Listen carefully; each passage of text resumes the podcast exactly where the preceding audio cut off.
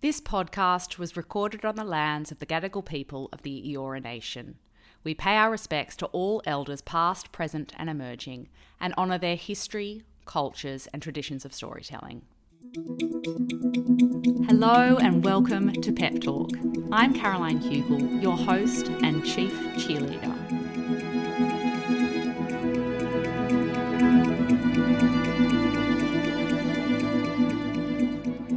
Firsthand the value of a good pep talk. After more than two decades in the corporate world across Sydney, London, and New York, I remain grateful for the pep talks that gave me perspective, confidence, and helped steer me in the right direction. The Pep Talk podcast will give you the nudge you didn't know you needed in around 10 minutes, enough time to take a quick walk around the block while you're listening.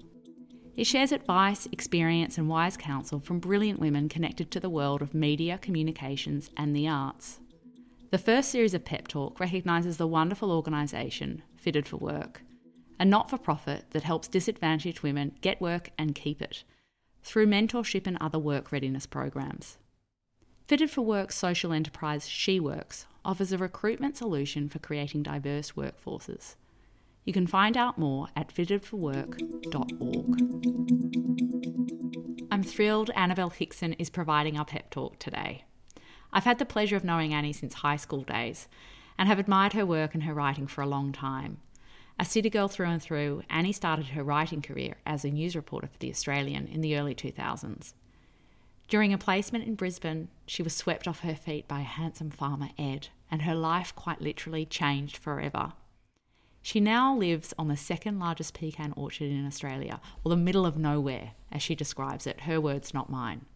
What blows me away about Annie is what she's built from nothing.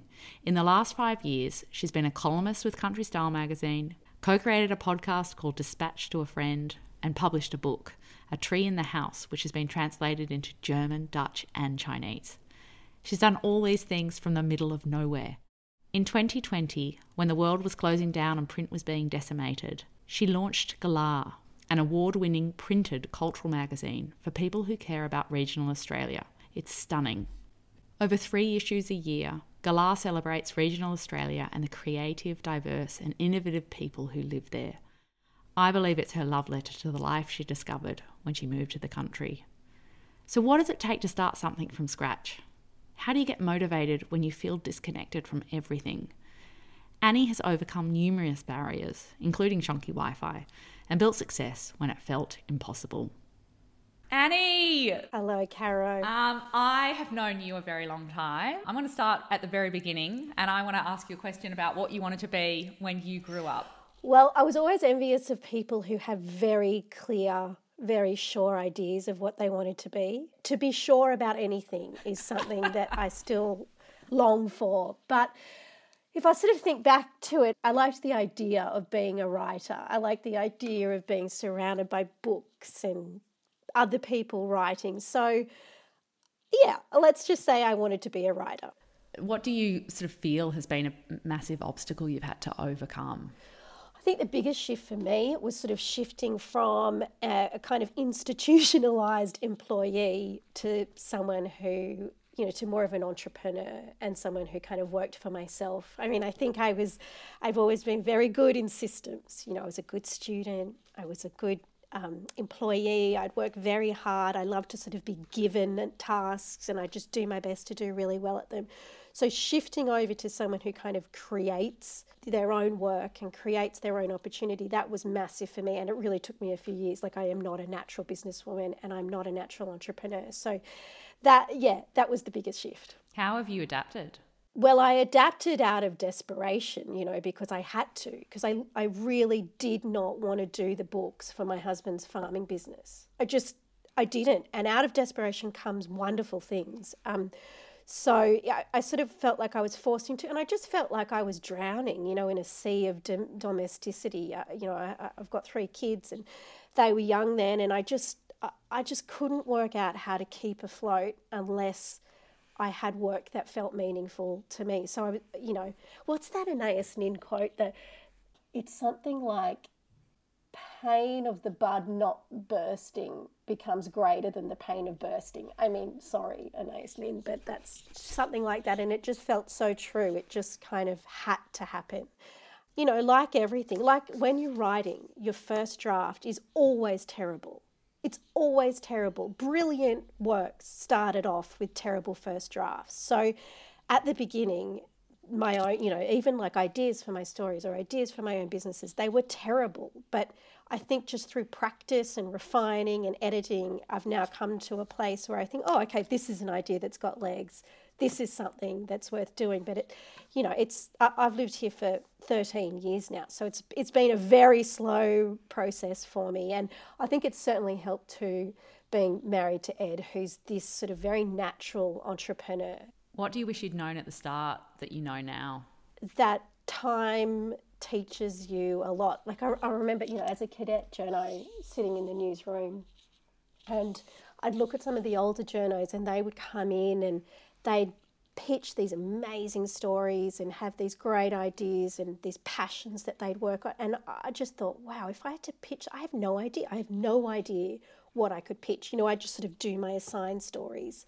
Um, but and I, I felt really sort of bad about not bad about that. I just thought, wow, how can I be a, a, a journalist of value if I can't bring in any stories myself? But you know, that was twenty whatever three then. I knew nothing.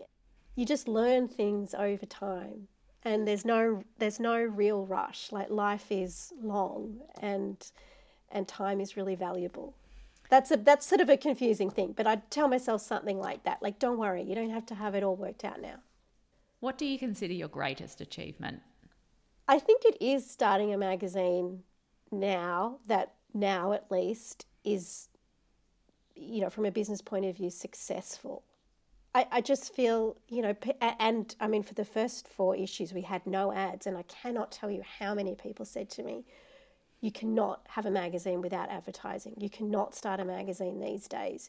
You cannot start a magazine, you know, in the middle of nowhere. And I just feel really proud that I can say, well, actually, you can. What do you think's been the key to your success? Well, desperation and um, desperation, resourcefulness, resourcefulness for sure. And I mean, I'm I'm I think my greatest skill is just um, the ability just to keep working. I, I don't think I am the most talented or the you know, but I will just keep going. Yeah, I mean, I know you say I don't think I'm the most talented, but I do think you're incredibly talented. I think the magazine has been so successful, not just uh, because of your ability to curate beauty and um, stories that connect people and a world that people aren't familiar with. I, I mean, it, it's beautiful, I think. But talent only gets you so far. You know, like of course, yeah, yes, I do feel like I'm in the in this sort of job I'm in. I, I feel like it's my calling. You know that this is what I can be good at. But talent, I don't know. It's it's what ten percent. I mean, good ideas are easy, I think, but the actual execution to me is that's where the real work is. Do you have a life motto? Like something that you go back to or that keeps you keeps you going? Well, you know, well, I, I I had a blood test one day, um, and this lovely doctor said, "Oh, you'll never forget what blood type you are because it this can now be your life motto." And then he said with this really cheesy grin, "Be positive." and, I don't know why that is stuck in my head, because it's just, you know, so cheesy. But I think that is my, I mean, I really value optimism and enthusiasm. I think it's so easy to be cynical and it's so easy to think that things are doomed. And there's something linked with optimism that maybe is like courage, you know, and willingness to give things a go. And yeah, I doctor was strangely prophetic. What would be the best advice you've ever been given? Probably from a friend who asked me, uh, Have you ever thought about taking Lexapro? I am not kidding you. That, I mean, I think um, I didn't realize I was a very anxious person. I thought I was actually quite cool, calm, and collected, but I really, really was. And I mean, I'm not out here to advertise taking medic- medicine to anyone, but my own experience, it it changed my life. I had no idea how anxious I was and how exhausting that was and how much time that took up and how Oh, I mean, yeah. So that was the best advice anyone's ever given me. What would you tell someone living in regional Australia in wanting to start something up? Well, I think a trap that um, a lot of us in regional Australia can fall into is talking about how hard it is. You know, droughts, fires, floods, all these things, they're very real. And when you talk about them, you can really get people's attention. you know, you see it on the news, all that stuff really cuts through.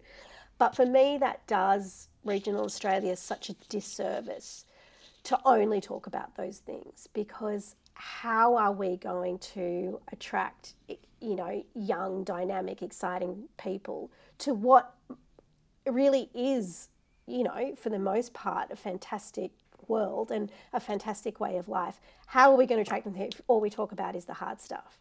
I mean no doubt there are limitations but there are limitations everywhere you know but if we focus on i guess the opportunities i think that that that would be really great for all of us. So i think to anyone starting a business or anything like that in regional australia yes there will definitely be some hard stuff like you know the distance geographically located you know all, the, all that is tricky but i, I think it's um, maybe more exciting to sort of flip that around and how can that be an opportunity who do you turn to when the going gets tough feel like this is turning into this sort of sycophanty love letter to my husband, but it is Ed. I mean, A, because there's no other adults anywhere near me.